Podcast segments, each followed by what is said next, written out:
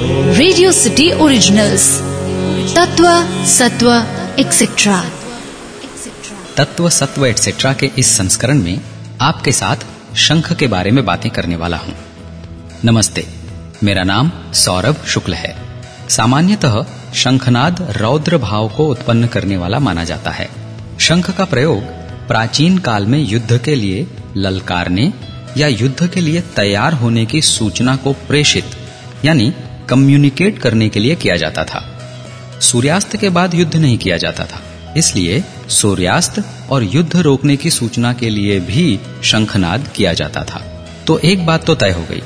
शंखनाद सूचनाओं के आदान प्रदान के लिए उपयोग किया जाने वाला यंत्र तो निश्चित रूप से है। भगवान श्री राम की वानर सेना ने जब लंका को चारों ओर से घेर लिया, तब राक्षसों ने ढोल नगाड़ों के साथ शंखनाद भी किया। इसी प्रकार वानरों ने भी सिंह गर्जना के साथ शंखनाद करके युद्ध के लिए ललकारा। युद्ध में शंख की एक महत्वपूर्ण भूमिका होती है। महाभारत के युद्ध में भी शंख का प्रयोग इस उद्देश्य से किया जाता था। श्रीमद् भागवत गीता के प्रथम अध्याय के बारहवें श्लोक में संजय धृतराष्ट्र को कुरुक्षेत्र में भीष्म पितामह द्वारा शंखनाद किए जाने का वर्णन करते हैं। इस श्लोक में कहा गया है कि भीष्म पितामह ने दुर्योधन के हृदय में हर्ष उत्पन्न करते हुए शंखनाद किया। शंखनाद मन में हर्ष उत्पन्न करने की क्षमता रखता है। हर्ष ही नहीं, उत्साह से भर देने और आत्मविश्वास में वृद्धि करने में भी शंखनाद एक महत्वपूर्ण भूमिका निभाता है। इसका कारण सरलता से समझा जा सकता है। इसके पीछे एक प्रकार का मनोविज्ञान भी है। शंख की ध्वनि मन मस्तिष्क में जोश उत्पन्न करती है और इसी कारण उत्साह का संचार होता है। जिसके फलस्वरूप आत्मविश्वास में वृद्धि होती है।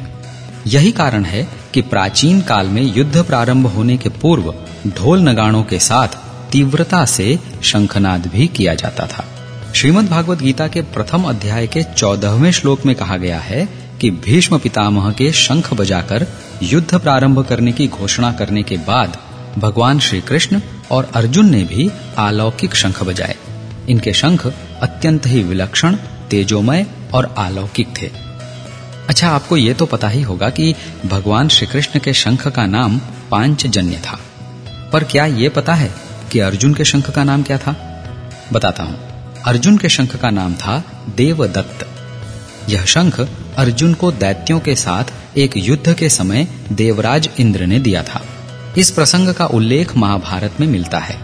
इस शंख का नाद इतना भयानक था कि शत्रु भयाक्रांत हो जाते थे।